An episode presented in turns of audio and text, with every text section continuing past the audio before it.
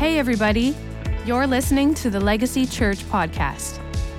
Legacy Church is a multi generational church that exists to worship God, become like Jesus, and bring hope to our community. Today, we're sharing a message from our current series. We believe that the Word of God is powerful and has real life application to our lives today. We hope that this message encourages you. Get connected and learn more about us by visiting our website at lgcy.church.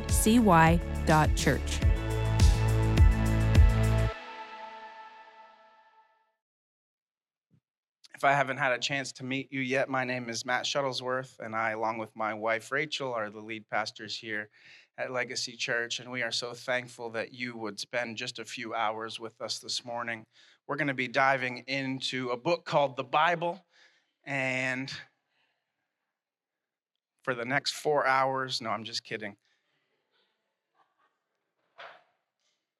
I tell you what, there's some parts of the world where they can go, they, where they invite you to come and speak, and they don't want you to be any shorter than six hours. So be thankful today that I'm only going to go two. Well, again, if this is your first time, we want to welcome you and uh, we're so thankful that you're here. We didn't really announce it this way, but we've kind of been doing a little mini series uh, based around the word that God has given us for this year of 2024, which, if you were here two weeks ago, we uh, announced that word. That word is overflow. Everybody say overflow. And so Pastor Rach just continued last week, and I'm going to continue this week, and then this will probably be the end of it. Uh, but we just felt like over the, the last few weeks that it was important that we uh, give a little more perspective, dive a little deeper into some of these things. And so I'm going to be continuing today and probably ending today in our little mini vision series. And today I'm entitling this, if you take notes, I'm entitling this Living in the Overflow. Say, Living in the Overflow. Did you know this? And I don't, I don't know that I'll get the numbers exactly right, but they say if you do not take notes, you will only remember about 5% of what you take in. 5%. If all you do is sit there today and you listen, you'll only remember about 5% of what I say, and it'll probably be the 5% of what I just said. But they say if you do take notes, you'll retain nearly 50% of what you take in. But they also say if you go back through those notes, or maybe you uh, listen to that message again, or you go through that thing again, that you'll re- retain almost 90%. How many know it's important that we don't just come and listen, but that we take notes? It's important that we don't just take notes, but that we go back through those notes, that we pray through God, what do I need to get from this this week? Because there's a 90% retention rate some of you can't even remember what Pastor Rach spoke last week. But I would encourage you to be a note taker. There's a joke that constantly goes on that note takers make it into heaven first. But today we're going to be reading from, nobody has a sense of humor this morning. we're going to be reading from Luke 15, uh, verses 11 to 24, and this is the parable of the lost son. Jesus continued, There was a man who had two sons. The younger one said to his father, Father, give me my share of the estate. So he divided his property between them. Not long after that, the younger son got together all he had had. He set off for a distant country and there squandered his wealth in wild living. After he spent everything, there was a severe famine in the whole in that whole country, and he began to be in need. So he went and hired himself out to a citizen of that country, who sent him to his fields to feed pigs. He longed to fill his stomach with the pods that the pigs were eating, but no one gave him anything. When he came to his senses, he said, How many of my father's hired servants have food to spare? And here I am starving to death. I will set out and go back to my father and say to him, Father, I have sinned against heaven and against you. I am no longer worthy to be called your son. Make me like one of your hired servants. So he got up and he went to his father. But while he was still a long way off, his father saw him and was filled with compassion for him. He ran to his son, he threw his arms around him and he kissed him. The son said to him, Father, I have sinned against heaven and against you. I am no longer worthy to be called your son. But the father said to his servant, Quick, bring the best robe and put it on him. Put a ring on his finger and sandals on his feet. Bring the fattened calf and kill it. Let's have a feast and celebrate. For this son of mine was dead and is alive again. He was lost and is found. So they begin to celebrate. Let's pray. God, we just thank you for your word. We thank you for your holy word as we dive in in these moments, God, that we pray that it would just penetrate our hearts. We pray, Lord, that it would just seep inside of us, God, that we would hear this, but not only hear this, that we would apply this into our lives. So, God, we are so thankful for what you are about to do. We thank you that there's sun on the outside today. We thank you that it's getting warmer. We thank you that the groundhog saw its shadow and that spring is coming early. So, God, we love you and praise you and thank you in Jesus' name. Amen. Living in the overflow. Living in the overflow. We're going to be talking about this for the next few moments. How many desire to live in the overflow in 2024? Come on, I know 2023 wasn't all that great, but I desire to live in the overflow in 2024 for. We should desire to live in the overflow. We should desire to live in the overflow of His anointing. We should desire to live in the overflow of His joy. We should desire to live in the overflow of His blessing. John 10 10, and this is uh, something that has been on my heart throughout this whole period as we were talking about this word overflow. It says John in John 10 10, and I'm going to read from the Amplified because I believe uh, it just adds a little bit more. It says, The thief comes only in, it says, The thief comes only in order to steal, to kill, and to destroy. But I came that they may have and enjoy life. And not only have and enjoy life, but have it in abundance. And this is where I love the Amplified to the full till it overflows to the full till it overflows. I've grown up in church my entire life. I've spent every Sunday of my life in a church building. And can I tell you one thing? One thing that I've learned throughout my almost 40 years of being in church is that church people do not know how to live. They do not know how to live this John 10 10 life. To have and to enjoy life. Some of the most miserable people I know are church people.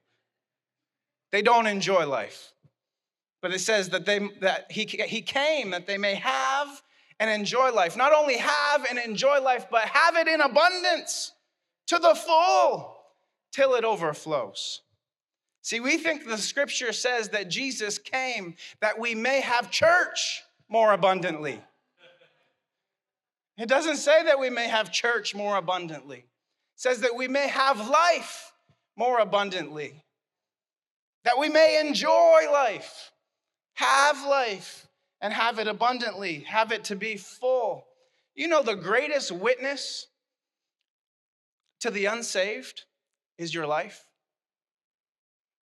The greatest witness to those who have yet to know Jesus is your life and how you live it. If you're always walking around being miserable, if you're always walking, you claim to be a Christian, you go to church every Sunday, but you're the most miserable person in the room. How many know that's a testament, whether it's good or bad?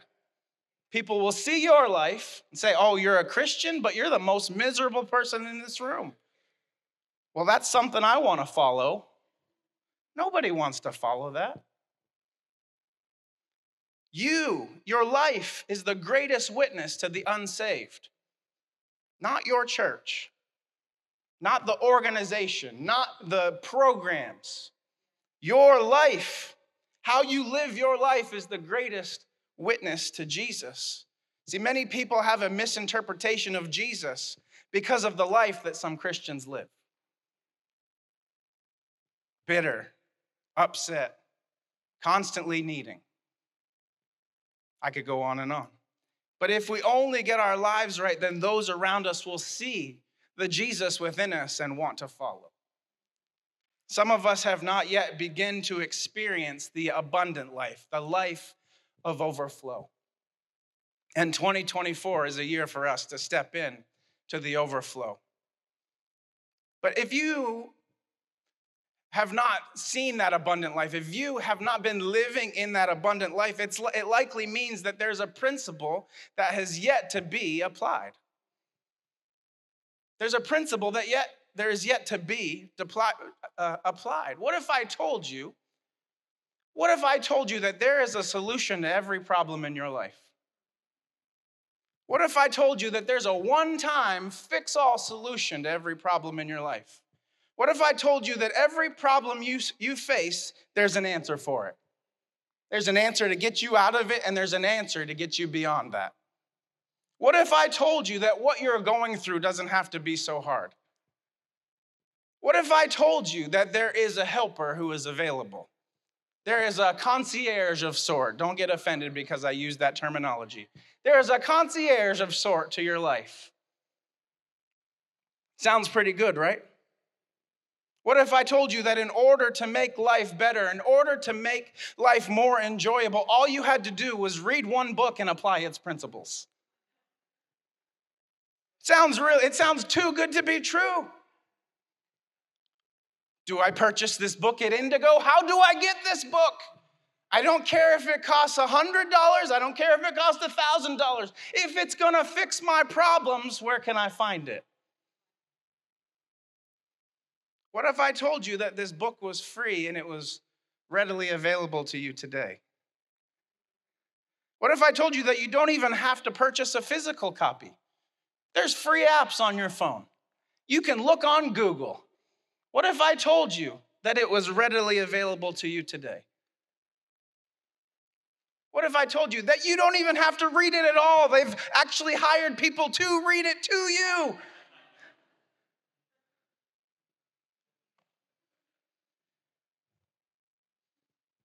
It's one book. And it has the solution to everything that you're going through. This one book is made up of 66 books. It is God breathed. It is penned by over 40 authors. It was written by not anybody famous or special. It was written by fishermen. It was written by physicians. It was written by shepherds. It was written over a 1500 year period. It's called the Bible. But so often, and as I said a few weeks ago, so often the only time we get into it is about 12 minutes a month. See, if I told you of a solution, if I told you of a subscription, if I told you of something that would solve every problem, you would pay the tens of thousands of dollars to find out what that is so that you can get out of your situation. But we can't spend more than 12 minutes a month in our word.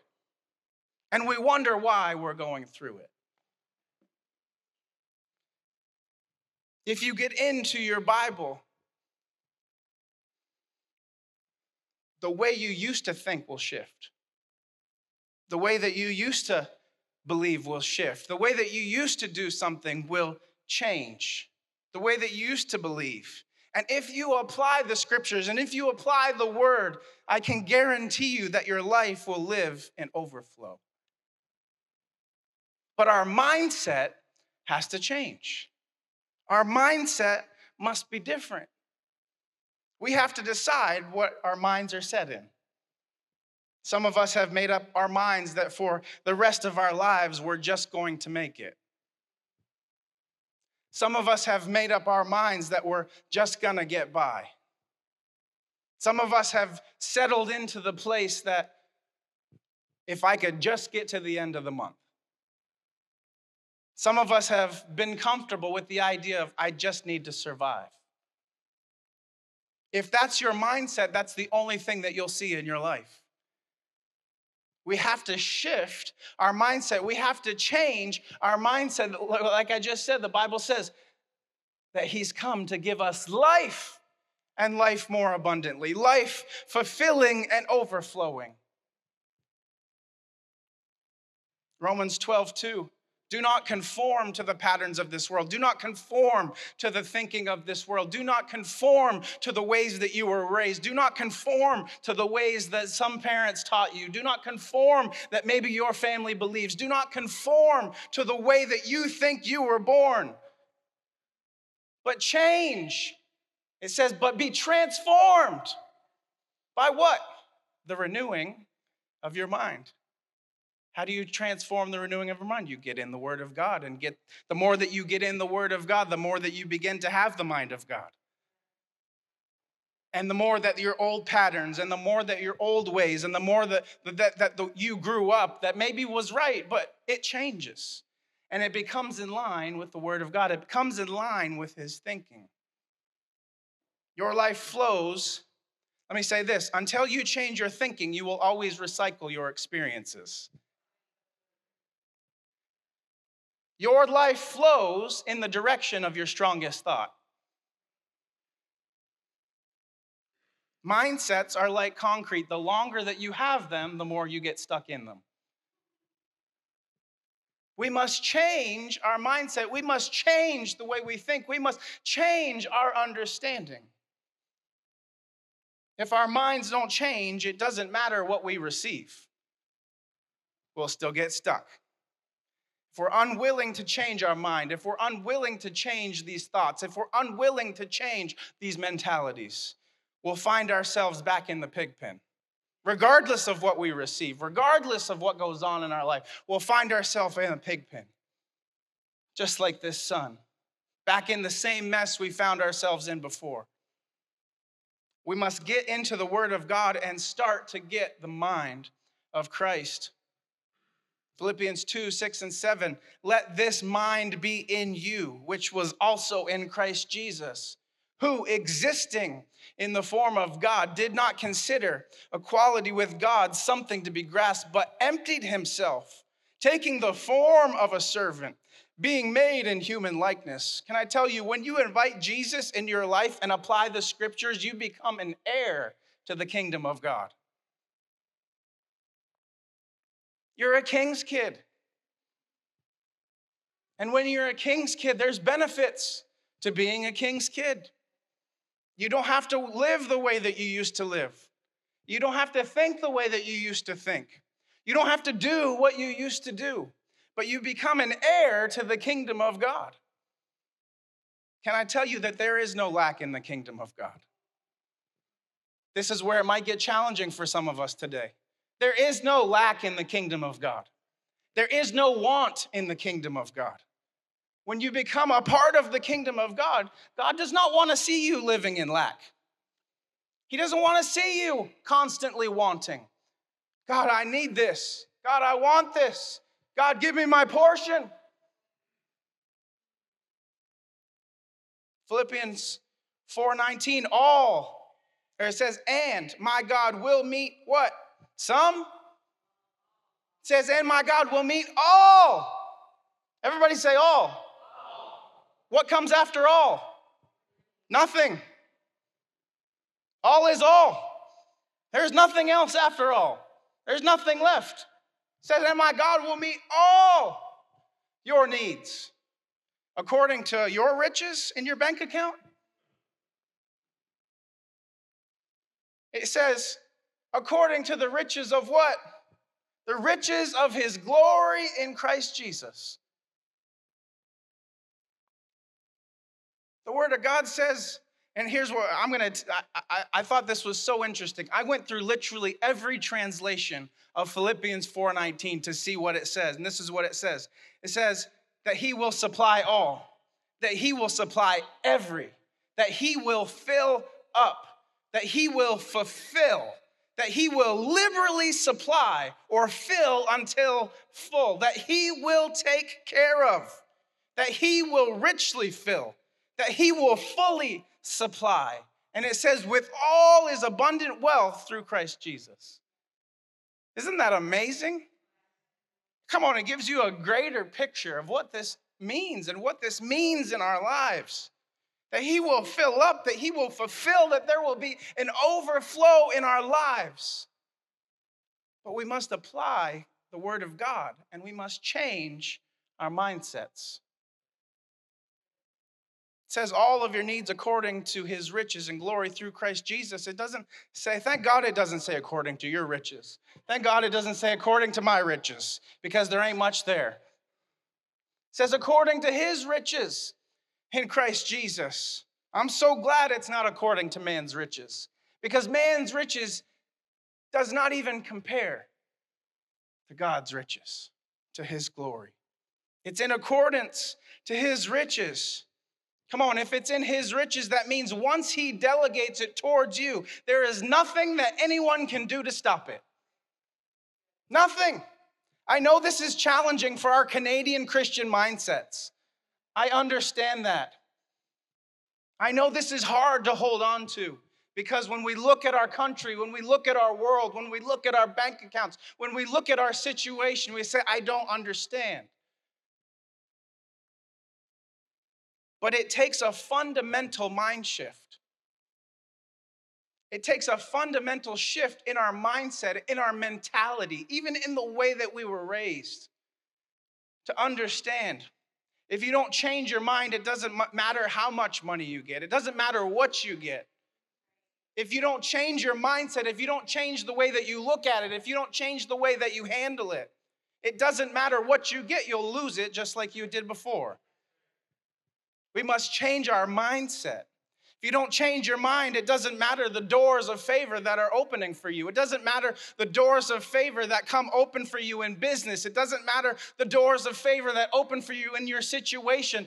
When you walk through it, you won't appreciate it. Because we must change our mindset. If we don't change our minds, it doesn't matter what we receive, we won't retain it.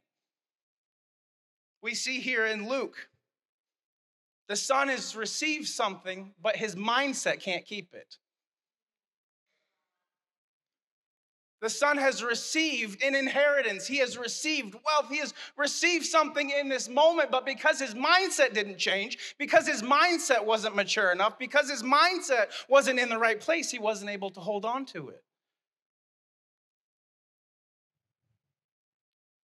He says something, and this is where most of us live our, lives our, live our lives with our relationship with God.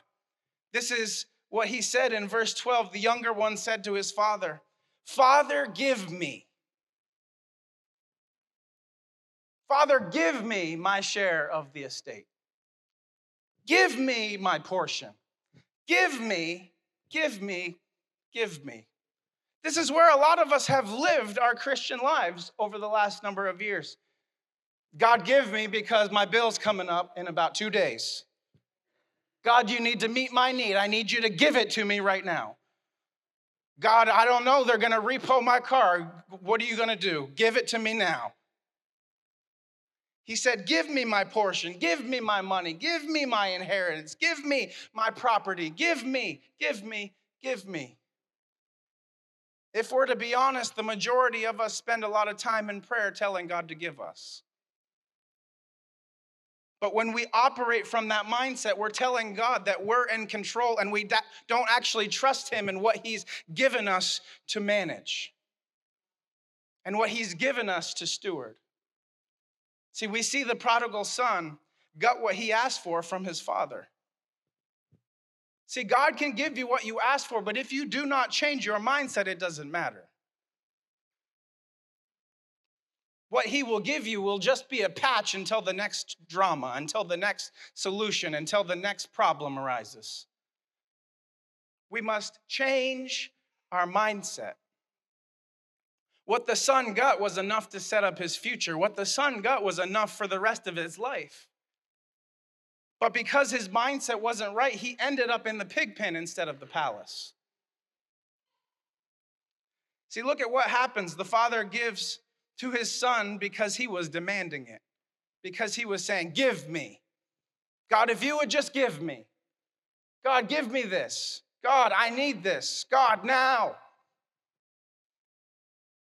This is a stingy mindset. This is a mindset that needs to shift. This is a mindset that needs to change. Look at what happens. Here's what happens in verse 19. He says, I am no longer worthy to be called your son. Everything went on here between give me, everything went on. He lost everything. He went from the palace to the pig pen. And he says, I am no longer worthy to be called your son. He says, Make me. Make me like one of your hired servants. See, for most of us, we've lived our life as a give me. But in this next season, in this season of overflow, if you want to see overflow in your life, in all areas of your life, we need to go from give me to God make me. God, make me who you want me to be. God, give me the desires that you need to move in my circumstance. He goes from give me to make me. Create in me a new heart, he says, so that I could be a servant. Some of us, we just need to be servants. God, make me. Make me more like you. Make me a servant in your house. Make me a servant in your kingdom. Make me who you want me to be so that I may be more like you. See, when we transition from give me to make me, then we start to understand and we start to grab hold of the overflow mindset. When we get to an overflow mindset, we understand that it all belongs to God anyway. Doesn't belong to us. You say, well, the, the paycheck comes in my name. Yeah, but the gifting came from him. Well, the, the, the, the paycheck and the, but I'm the one who pays the bills. Yeah, but he's the source, not me.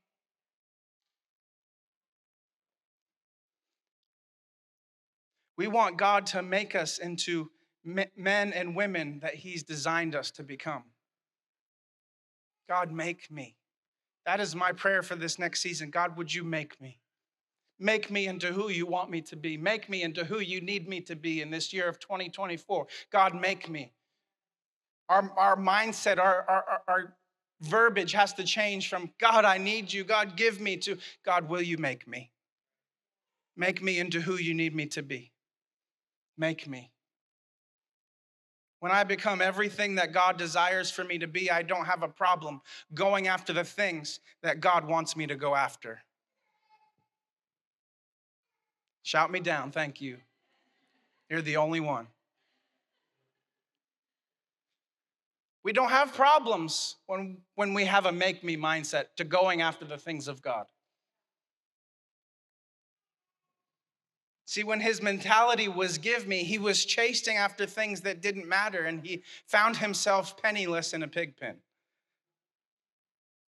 When he was chasing after things uh, uh, uh of temporary reprieve, when he was chasing after things maybe that he desired, would think would bring him joy, he th- thought would bring him happiness, he thought would bring him pleasure. But he went from pleasure to penniless. He went from pleasure to the pig pen. When his mentality shifted to make me, guess what happens? The father ran to him. When he said, Make me, the father ran to him and met him. And not only did he meet him in that moment, but he said, Bring my best robe. Bring these things. Kill the fatted calf. Come on, we're going to celebrate because my son has come home. When your mentality is make me, make me, the Father will meet you right where you are. The Father will meet you and can I tell you that everything that you need is in the house?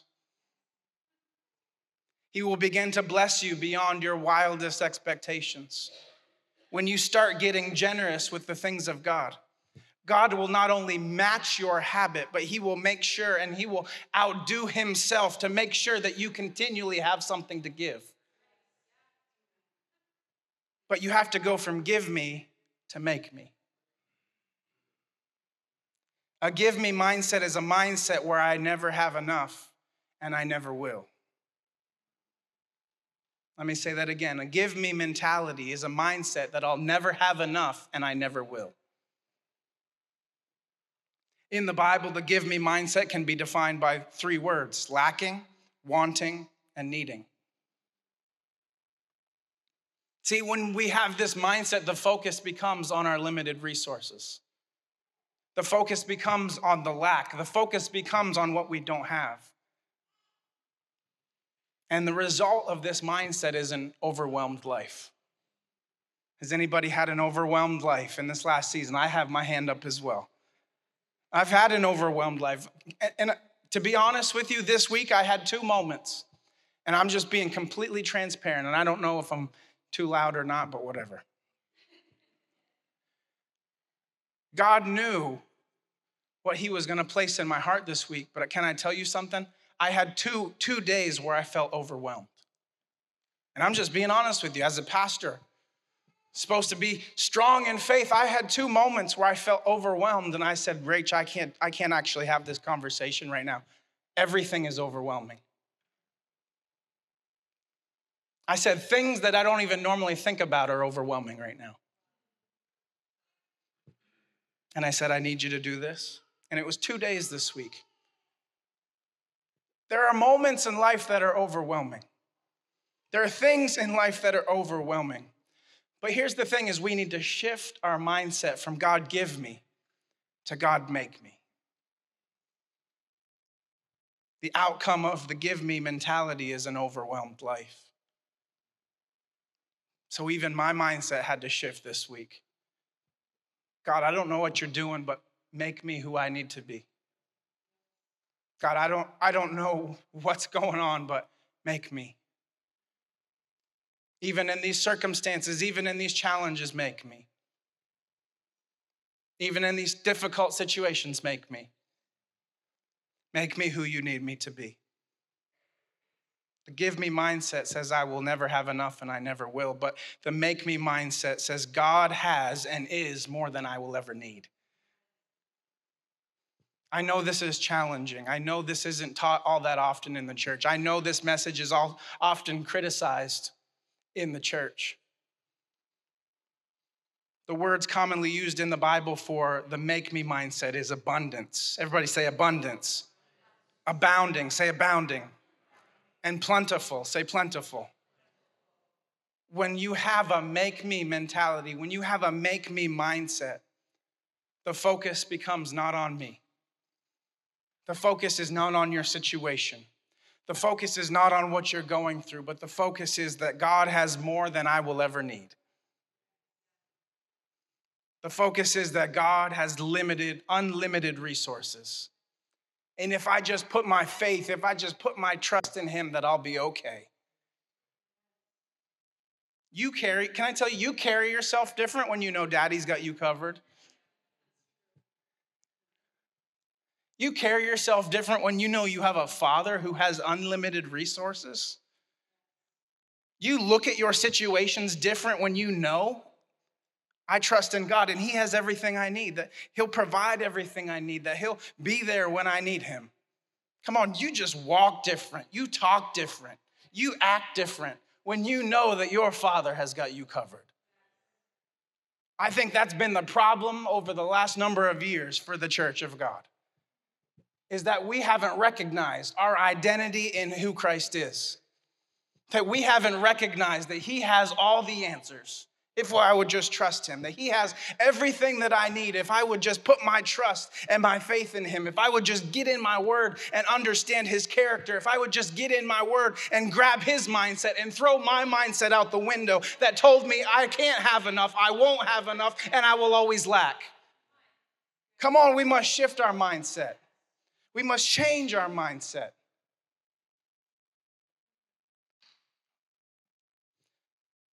And the make me mindset is I know who my father is.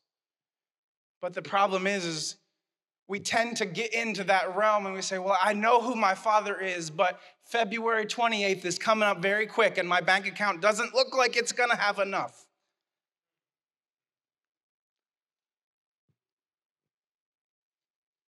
Did you know that it takes the same amount of faith to believe, to meet the bill at the end of the month that it does to pay off the whole bill? Same amount of faith. It takes the same amount of faith to make the car payment that it does to pay off the whole car. Say, what do you mean by that, Pastor Matt? It doesn't take any more faith, it just takes a mindset shift. We look in the Bible, we look and read all these stories of people who are doing amazing things, what we like to call legacy faith, bold faith, a proclamation of faith. We see these things, we see these amazing things, we hear the testimonies of people and how God has blessed them and how God has done things in their life. But the Bible tells us in Romans that each of us are given the same measure of faith. So, how is that? That they're doing these crazy things in the Bible, that they're standing in faith in these moments, and I'm just here trying to believe that God will give me the extra $25 to fill up my to fill up the one eighth of my gas tank. Can I tell you that the measure of faith is the same for every believer? It's the same faith that Jesus possessed when he was on the earth. Each of us have the same measure of faith, but why is it that we see some people seem to excel in their faith? Why is it that we see some people seem to do bold things with their faith? It's because they have worked their faith differently than we have. Think of your faith like a muscle. When you go to the gym, I've started going back to the gym. When I go to the gym, I look at the guys that I work at around and I think, wow, they have more muscles than I do. But the thing is, is that you don't have any more muscles than I do. It's just that they have worked them differently. And for a lot of us, we think, wow, but the, well, they have a, a nine pack. I have a one pack. See, the thing is, is that I have the same thing that he has, but he's worked it differently. There were moments where he tore that thing. There were moments that those things stretched and those things grew because he's worked them. That we recognize them, that we see them. That's the same thing with our faith. Some of us, we just haven't worked them enough. We haven't worked our faith muscles enough. We say, well, I see that. I see that man of God over there. God blessed him in this way. He's got a spiritual nine pack. What about me? It's just because he's worked his faith, he stretched his faith. In some moments, he had to tear himself away and tear that thing so that it could grow back stronger than it was before. What we see on the outside is demonstrated in those muscles, how we work those muscles out. But if you're not working your faith, your faith won't work when you need it. If you're not stretching, if you're not tearing, if you're not going beyond the place of uncomfortability, then it's not going to work when you need it to work. Can I tell you this Christian walk is one of faith? And we as the church, we need to start exercising our faith. We need to start stretching our faith. We need to start stepping in to what we call legacy faith. We are supposed to believe. Let me say this first. Faith to the believer is like air to the body. I don't think we've recognized that. I think we've relied on the person in the platform to build our faith rather than getting into the word, rather than stretching our faith when we're going through challenging situations. Faith is the air to the body. You need faith for this walk, you need faith for this life. We're supposed to believe that we serve a God of the impossibilities. We're supposed to believe that if it does not exist, that He can create it. We're supposed to believe that our Father is better than any God. He's a living God in existence. We're supposed to believe that the faith we have will provide everything that we need.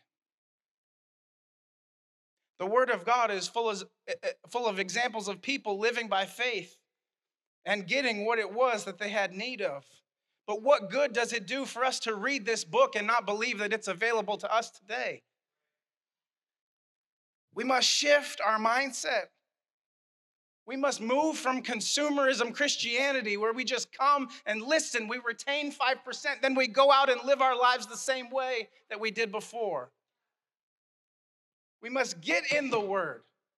We must have our own prayer life. We must pray in tongues. We must stretch our faith.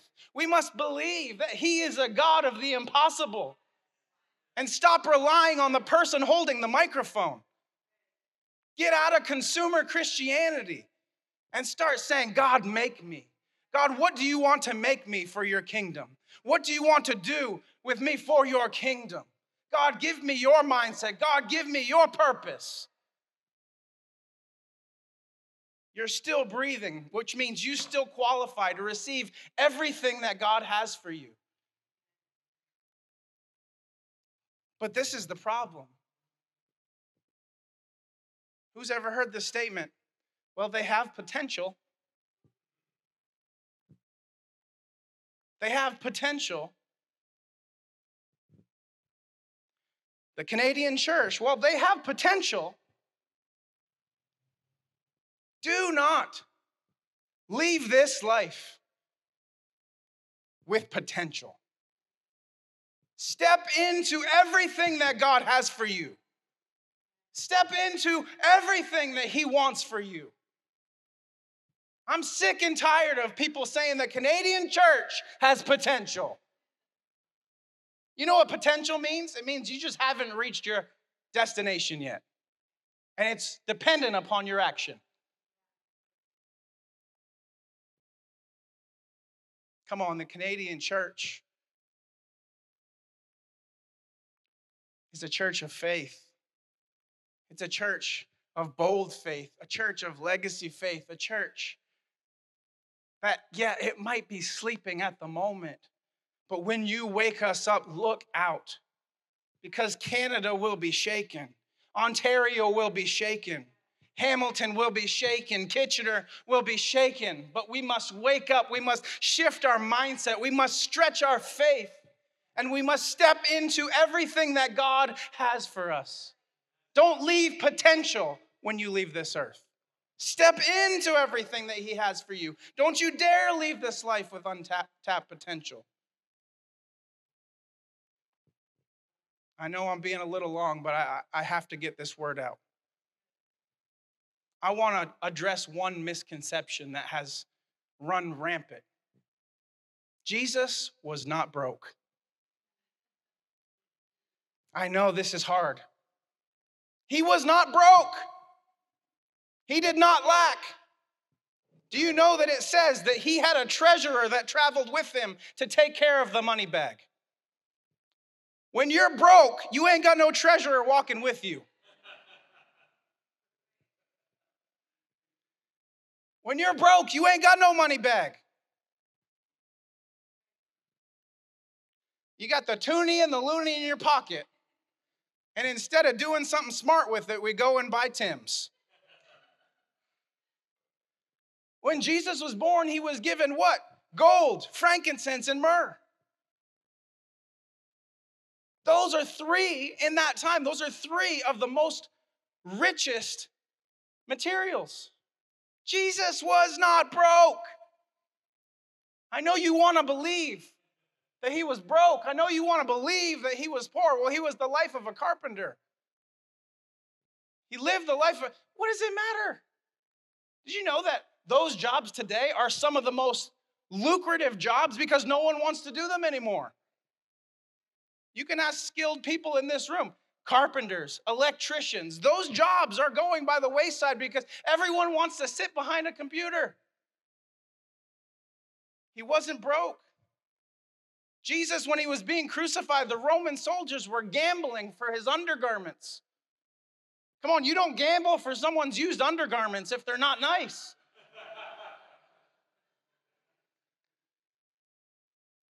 Even Jesus' parents, Mary and Joseph, they traveled in style. You say, What do you mean? They rode a donkey.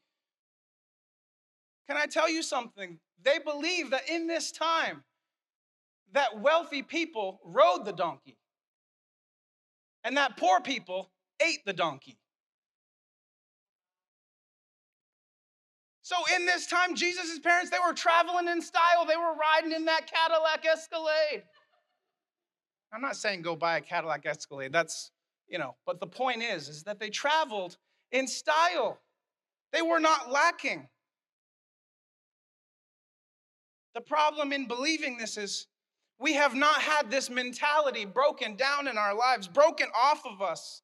So then we go around thinking that I'm supposed to live my life in lack because I'm a believer. We go around thinking that I'm supposed to live poor because, well, Mother Teresa did it. Come on, Jesus was not poor. He was not broke. He had more than enough. His Father has all the resources available to him. The reality is, God desires for you to be blessed. We think, well, I'm supposed to live in poverty, I'm supposed to live in lack. I had someone reach out to me this week about a post like this, and this fired me up, trying to debate me. I'm like, I'm not going to debate you because you don't want your life to change. You don't want to actually understand that God wants to see his children blessed. Well, he said, well, you know, it's about the, you know, ministry leaders taking advantage. Yeah, there are people that do that, but this isn't one of those places. I'm not preaching this to put more money in my pocket. I'm preaching this to put more money in your pocket. Because I'm tired of seeing God's church. I'm tired of seeing Christians live in lack. Tired of it. I want to see you live in abundance so that when you see someone who is in need, you can say, Oh, great, I'll take care of it. That's what the church of God should be. That we live in such abundance that everyone that we come in contact with will be blessed. Tired of these people. Knock some of these people out tired of playing church.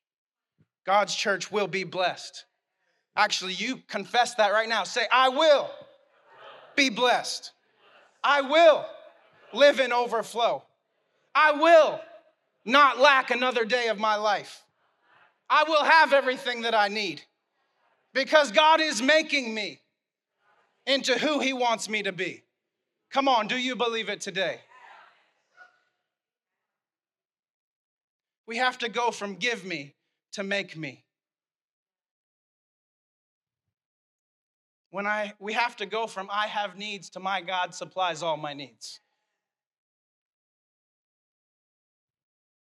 When we understand this, we understand that what God has because we are joint heirs through Jesus Christ, that what He has also belongs to me. I have no wants, I have no needs because he supplies them all. If you have not yet experienced what God has released, it just means that it's in proximity, that it's on the way. But before it gets there, shift your mindset, shift that mentality, shift the way that you think. Because when it comes, if you shift it to make me, then God will show you how to use it. God will show you what to do with it.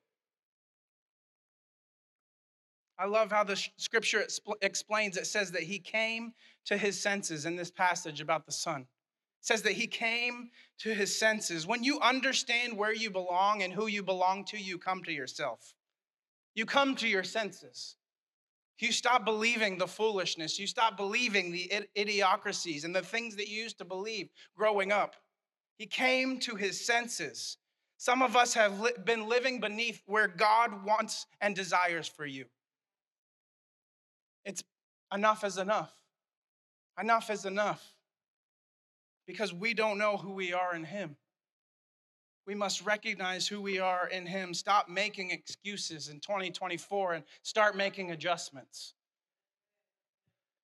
Stop making excuses to who you were and who you grew up to be and your personality test and this, that, and the other, and actually start to understand who your God is and that He is changing you and that you don't have to stay the way that you were. You don't have to stay in the personality test that they.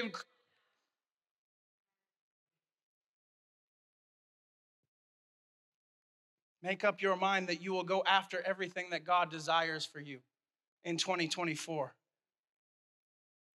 That I will be everything that God has called me to be that I will possess everything that God has called me to possess, that I will experience the overflow that He has desire for me to be in.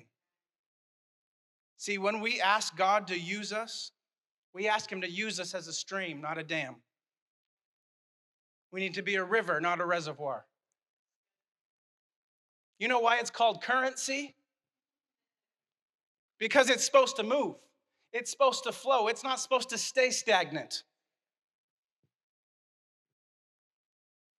I believe that He's going to make you into the blessing, into a blessing for His kingdom, into a blessing for your family, into a blessing for your situation. That He's going to make you in 2024, He's going to give you a life of overflow so that when you see it and you say, No problem, it's taken care of.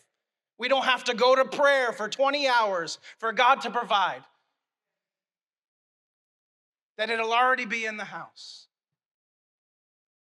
Psalm 23 5, you've prepared a table before me in the presence of my enemies. You anoint my head with oil. My cup is just filled to the top. My cup overflows, it says. You prepare a feast for me in the presence of my enemies. You honor me by anointing my head with oil. My cup overflows with blessing. It doesn't say my cup is just filled enough to meet the need. It says my cup is overflowed. My cup is overflowed with blessing. He wants to give you an overflowing blessing, a life that overflows, a life of abundance that is a reflection of heaven, that is a reflection of who He is. An overflowing life. Say, overflowing life. An overflowing life is to be filled beyond capacity. I am believing that for you in this year that your life, not just financially, and if that's what you want to take from this, God bless you, but that your life would be a life that is overflowing with abundance, that your life would be a life that is overflowing with joy, that your life would be a life that is overflowing with His presence, that your life would be a life that when you walk into the room, that blessing follows you, that when you walk into places that are dead, that those places come alive and business begins to boom, that when you walk into those things, that everyone would experience the overflow. But we have to change from a position of give me to God, make me.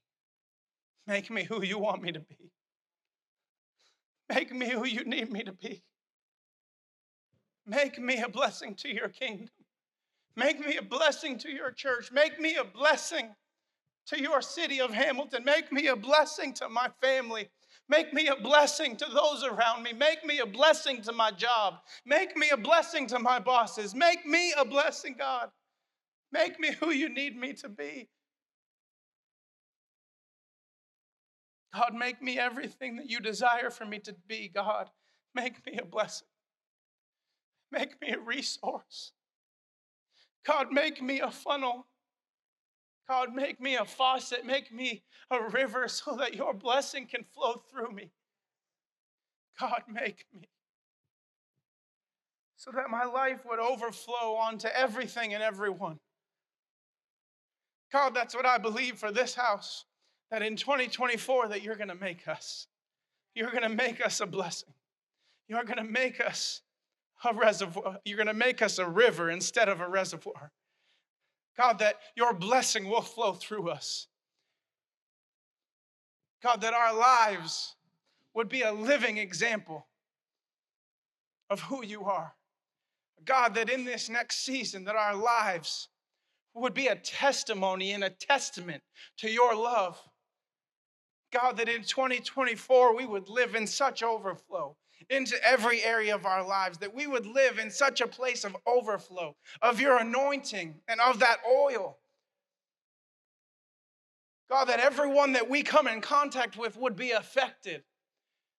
that they would feel your presence. So, God, we thank you in this next season that you're not only blessing us financially, but you're not only taking care of our needs, but that you are taking care of every step that we take, and that we live in such a place of overflow. Maybe you're in here today and you say, I don't know this Jesus that you're talking about. Bible says that if you believe in your heart and confess with your mouth that he is Lord, you shall be saved. What does being saved mean? It just means that you've come in relationship with him. It means that you've submitted yourself to him. And for some of you today, you can't say that you have a relationship with Jesus. If that's you today and you want to say yes, you want to start this faith journey, we want to pray for you. It's not going to be wacky, it's not going to be crazy. We just we want to pray for you. If that's you in this place in this moment as we were praying, we just want you just to lift your hand so that we can pray for you. If that's you in this place, just lift your hand.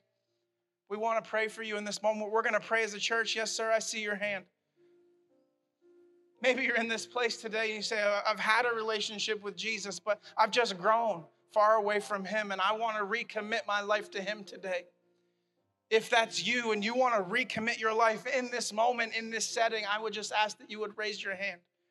If that's you, yes. Thank you, Jesus. Thank you, Jesus. Bible tells us that tomorrow is not promised. And that this may be one of the only opportunities you get to say yes to Him, to invite Him into your life. Can I tell you, when you invite Him into your life, He begins to change you from the inside. He begins to, I like to say excavate, but in all actuality, He makes it all new. He goes in and he takes those hurts, he takes those things, he takes that place inside of you that has felt empty. He brings purpose, he brings life. And that's the scriptures that we read. He brings life and he brings life more abundantly. He brings us the enjoyment of life. And so, if that's you today, I'm going to give one more opportunity. If that's you, just raise your hand in this moment. Come on, church, let's pray together. Come on, let's pray out loud. Repeat after me God, thank you for sending your son, Jesus, to save me. Today I give you my life. Thank you for living for me. Thank you for dying for me. And thank you for redeeming me. Today I repent of my sins. Change me transform me, renew me. I am yours. In Jesus' name. Amen. Amen, church. Amen. Come on, let's celebrate those lives that said yes to Jesus this morning. Thanks for listening. To hear more, subscribe to this podcast and connect with us on our website at lgcy.church.